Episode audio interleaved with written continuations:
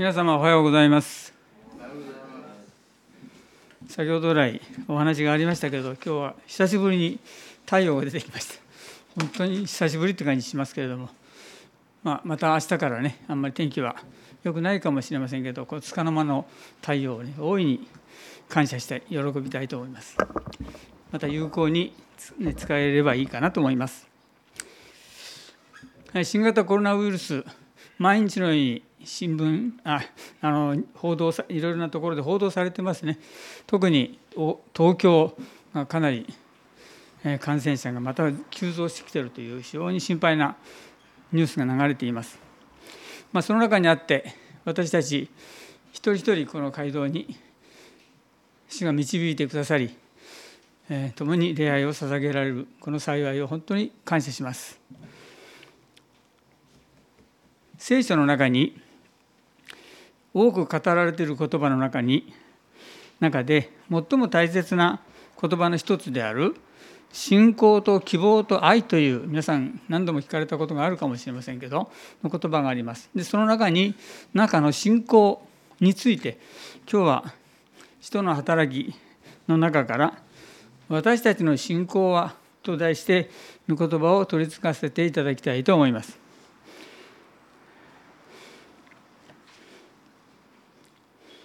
共に一緒に考えていきたいと思います。それでは最初にお祈りをさせていただきます。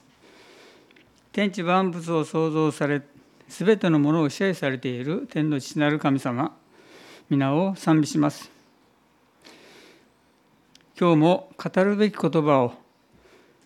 聖霊が示し導いてください。そして聞いてくださっているお一人お一人に聖霊が豊かに働き、御言葉の意味を十分に理解することができるように導いてください。はじめにあたり、主イエスキリストの皆によって祈ります。アメンキリストが十字架で死なれ、そして3日目によみがえられました。そして40日間、何度も何度も弟子たちに現れ、一緒に食事もされ、ご自分が生きておられることを弟子たちに示されました。そしてイエス・キリストが天に上げられた後約束通り突然精霊が弟子たちの上に注がれペテロをはじめ弟子たちは変えられました。弟子たちはエルサレムの町に出て喜んでイエス・キリストのことを人々に話し悔い改めを進めていきました。喜びにあふれて神を賛美する弟子たちの生活を通し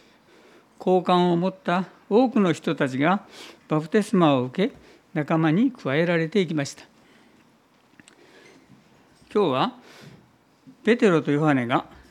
祈りのために神殿に登っていた時の出来事です。1節から16節ですが、順番に見ていきたいと思います。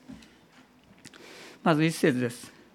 ペテロとヨハネは午後3時の祈りの時間に宮に登っていった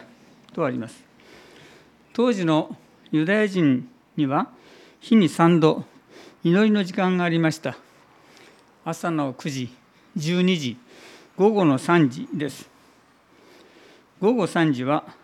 夕方の生贄を捧げ、祈りをする時間で2人は神殿に登っていきました。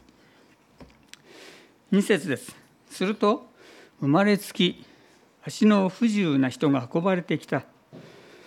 この人は宮に入る人たちから施しを求めるために毎日美しの門と呼ばれる宮の門に置いてもらっていた。とあります。自分自身では生計を立てていくことができない足の不自由な人が施しを受けるために神殿の前にある美しの門のところに毎日運ばれてきていました。3節を見ます。彼はペテロとヨハネが宮に入ろうとするのを見て施しを求めた。使徒たちの使徒の2人を見て足の不自由な人が何かもらえるかもしれないと施しを求めました。今では見かけませんが日本でもかつて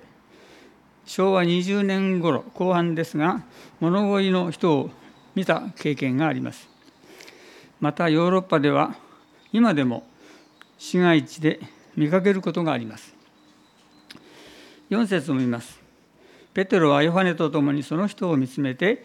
私たちを見なさいと言った。私たちを見なさいと意外な言葉をかけました。2人は見て見ぬを振り見て見ぬを振りをして通り過ぎることもできたでしょう。しかし愛による深い憐れみを示したのです。イエスはルカの福音書10章で隣人隣人とは誰なのかを例えを持って話されました。有名な良きサマリア人の話です。まさに2人は隣人愛を示したのです。ことわざに目は口ほどにものを言うというのがあります。これは目は言葉です説明するのと同じように相手の人に気持ちを伝えるものだということですその人を見つめて私たちを見なさいと言ったのは足の不自由な人がまだ気づいていない何かを見てほしいとペテロが思ったからではないでしょうか。5節を見ます。彼は何かもらえると期待して2人に目を注いだ。彼はいつものように金銀を期待しじっと見たのです。ところがペテロたちは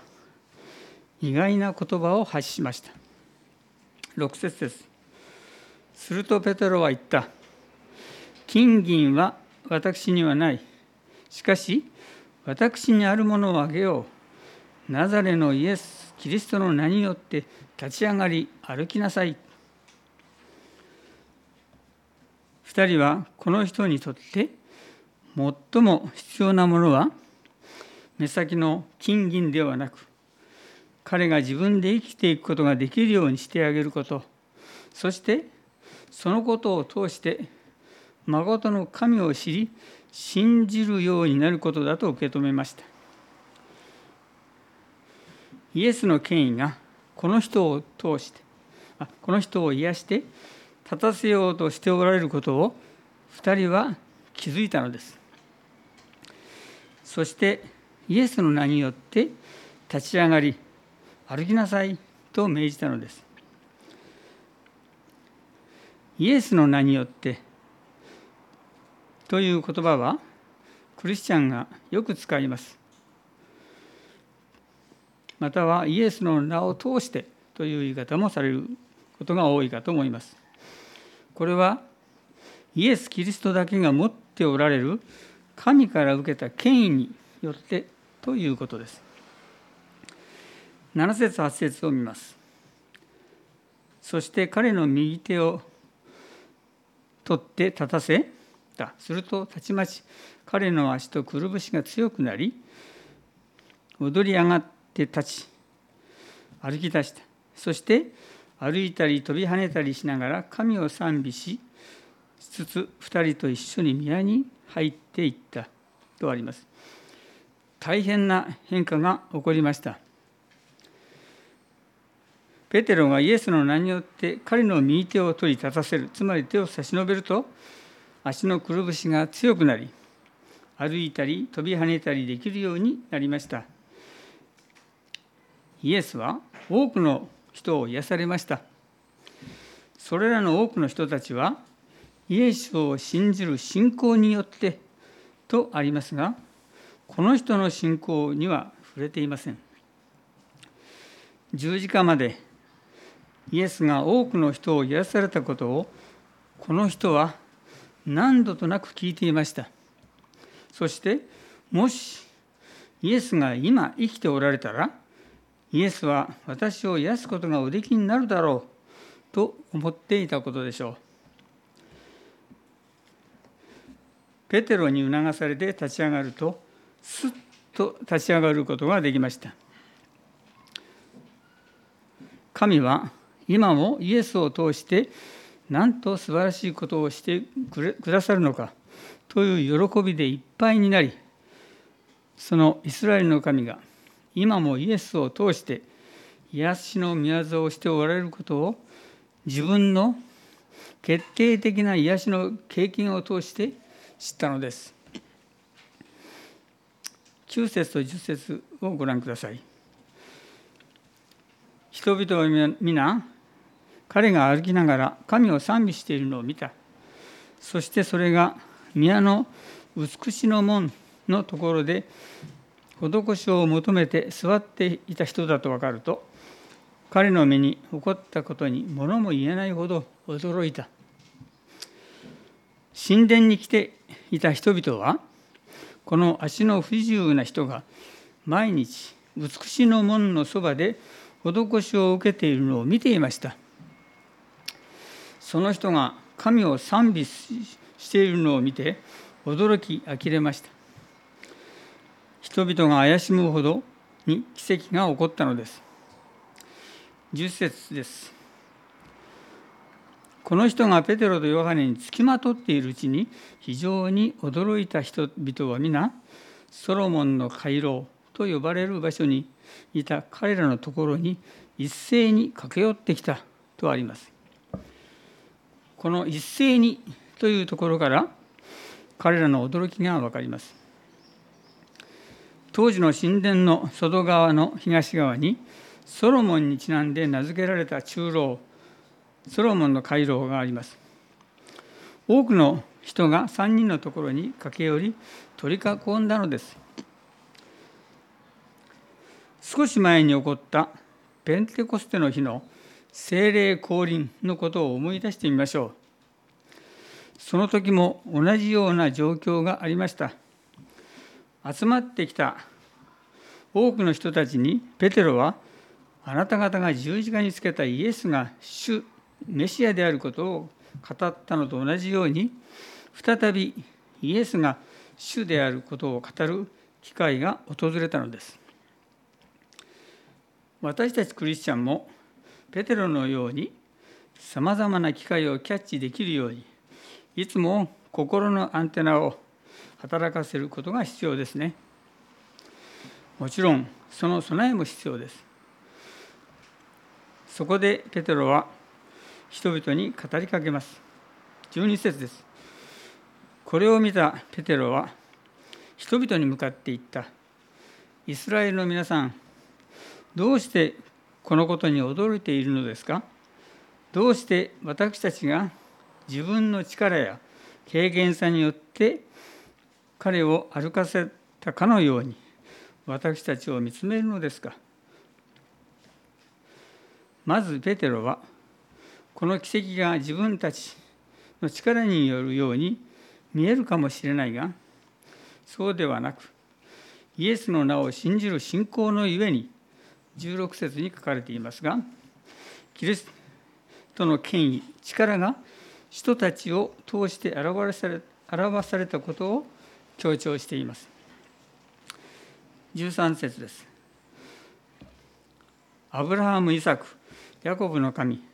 すなわち私たちの父祖たちの神はそのしもべイスラエルそのべイエスを栄光をイエスに栄光をお与えになりました。あなた方はこの方を引き渡しピラトが釈放すると決めたのにその面前でこの方を拒みました。ペトロにとって意外だったことは集まった人たちはアブラハムイサクヤコブの神すなわち自分たちの先祖の神を信じているイスラエルの人たちが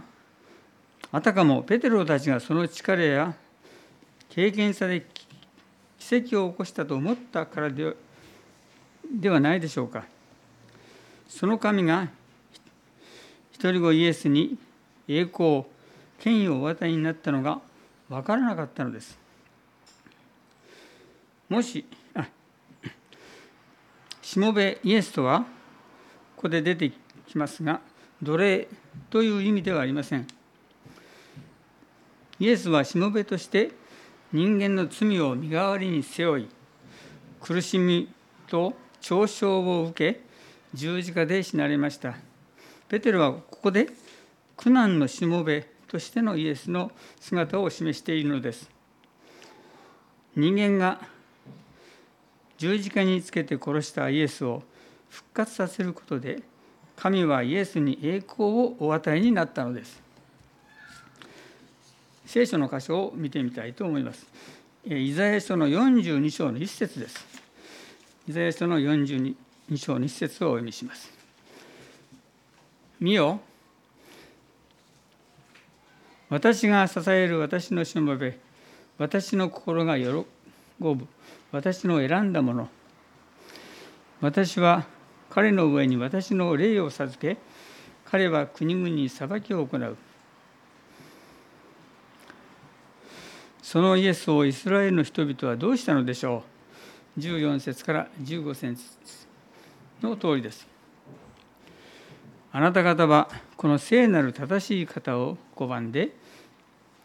人殺しの男を赦免するように要求し命の君を殺したのです。しかし神はこのイエスを死者の中からよみがえらせました。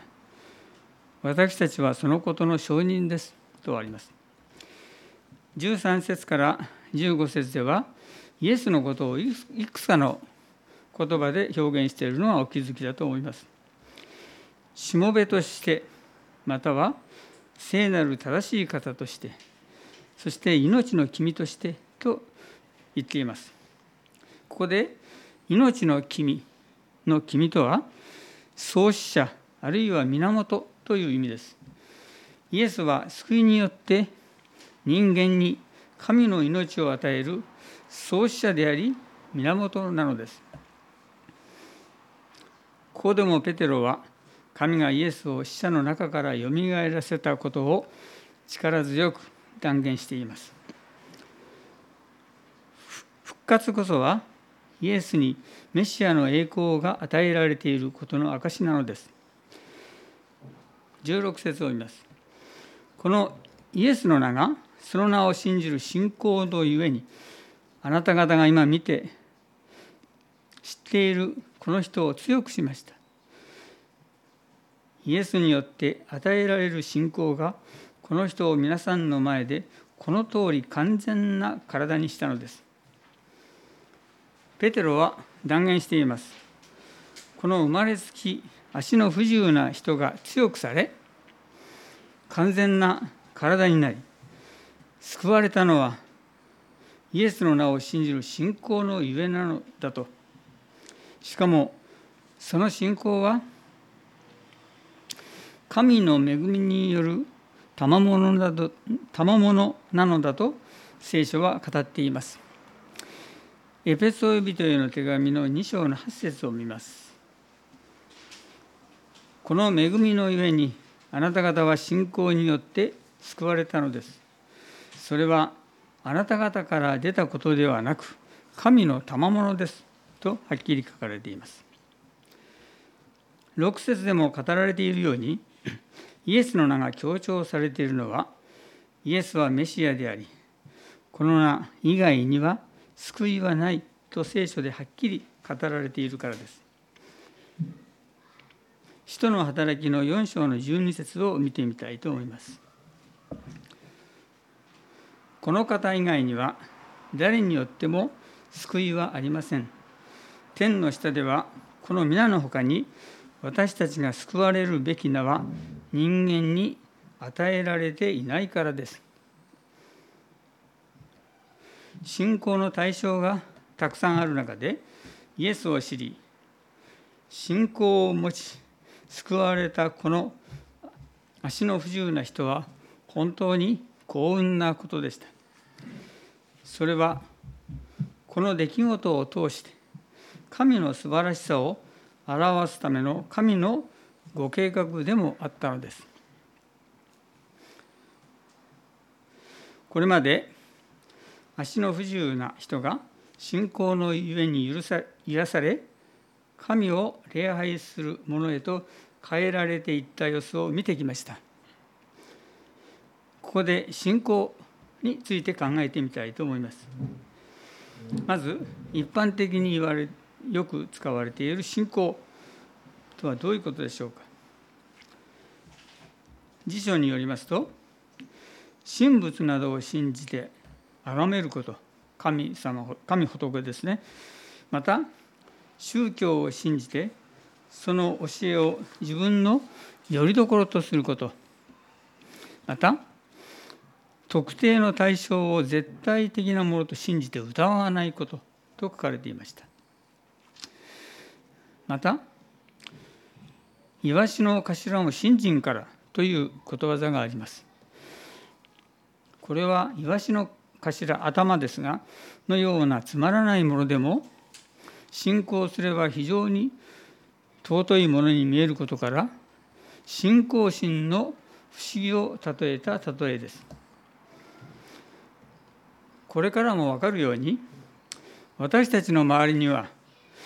八百万の神と言われるほどさまざまな対象があります。マインドコントロールという言葉を耳にしたことがあると思いますが気づかないうちに誘導され信仰に入っていくことを見聞きしています。私たちが出会う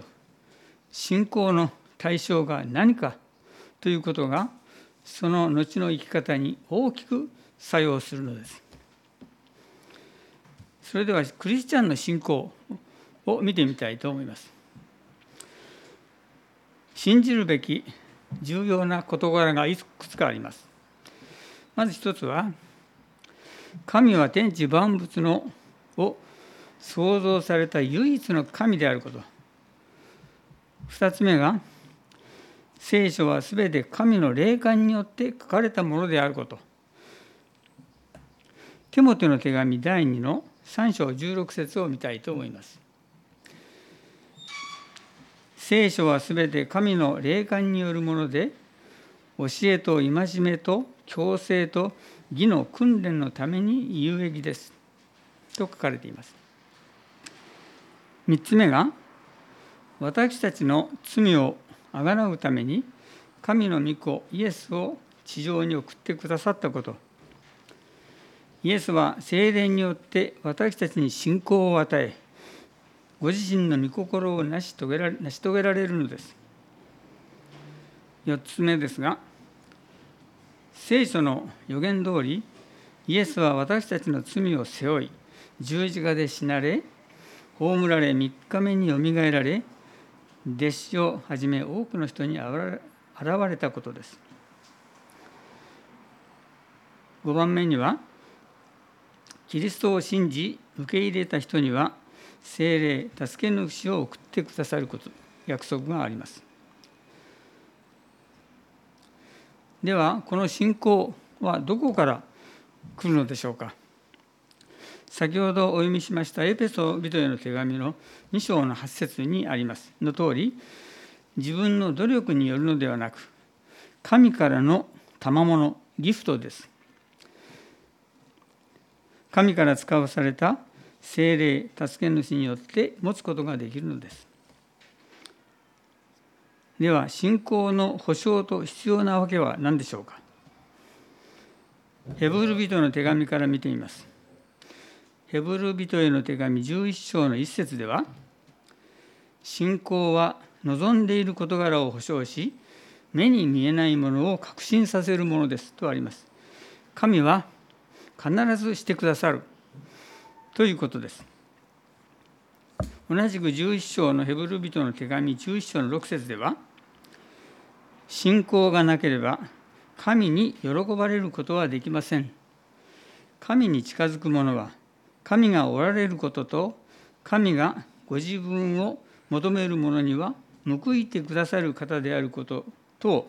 信じなければならないのです。とあります。報いてくださることが事実だと分かるとそれを信じるというのです。次に信仰者の態度を見てみたいと思います。私の場合ともすれば信仰が単なる知識にとどまってしまい実際の生活の上で力になっていないことが多いように思います。それは生活が二元化しているからですつまり教会に来ている時とか聖書を読んでいる時には信仰第一になっていますがこの世の世界生活となると自分の利害損失とか自己主張が前面に出てこの世の人とあまり違わないようになってしまうのです。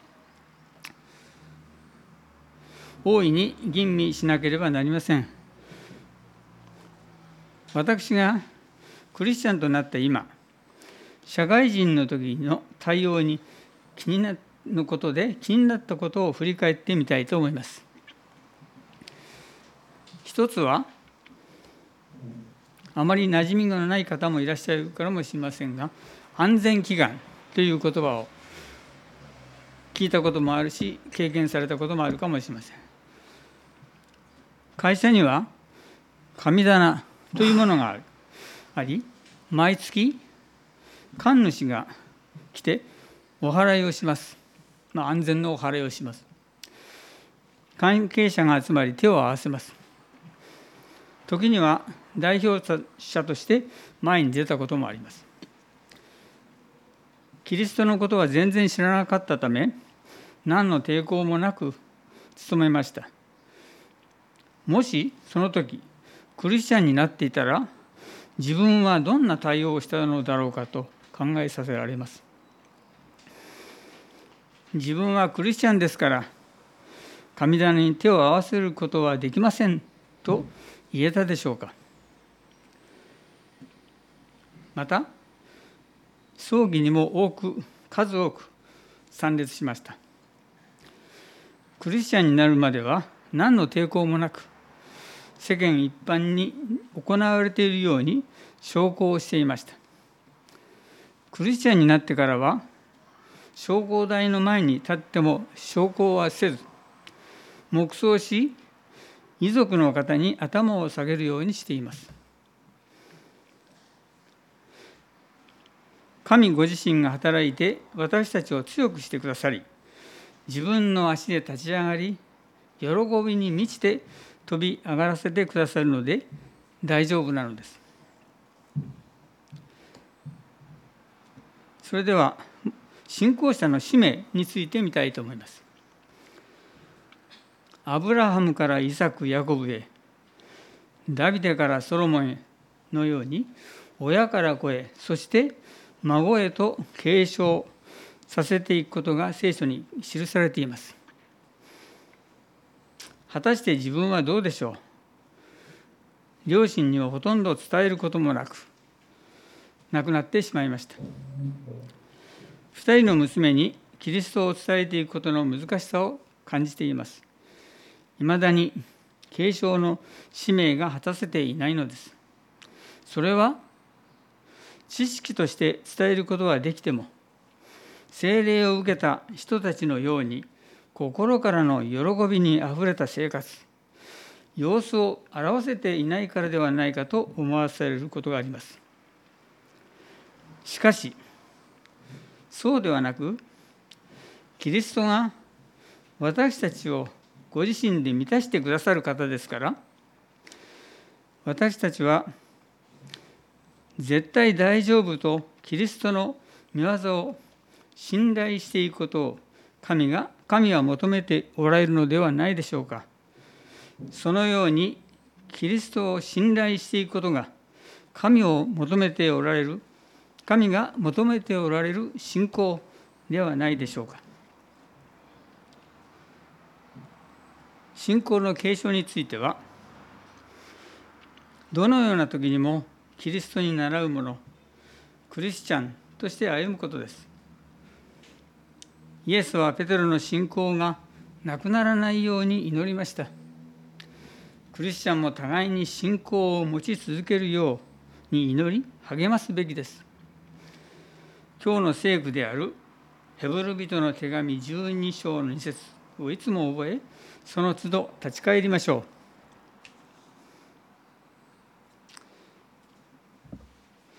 う。イエス・キリストは昨日も今日も常しえに変わることがありません。ヘブル人の手紙13章の8節にあります。どのような時でも決して変わらないイエスから目を離さず信仰に固く立って励まし合いまだイエスのことを知らない人たちにあらゆる機会を通してイエスの素晴らしさを伝えていきましょう精霊の声が正しい道を示し導いてくださるのですから。今日の聖句をもう一度お読みします。信仰の創始者であり完成者であるイエスから目を離さないでいなさい。私たちはキリストを信じたことで救われました。イエスが私の信仰を始めてくださりイエスが私の信仰を全く完成に導いてくださいます。お祈りします。恵み深い天の父なる神様皆を賛美します。今日は立派な人ではなく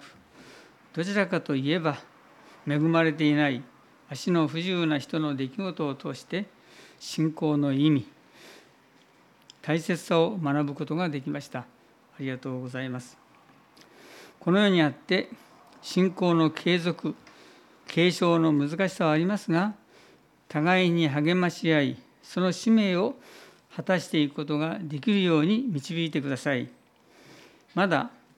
キリストを信じ受け入れていないお一人お一人に主イエス・キリストの用意された誠の光が届きイエスを信じて助け主である精霊を受けることができますように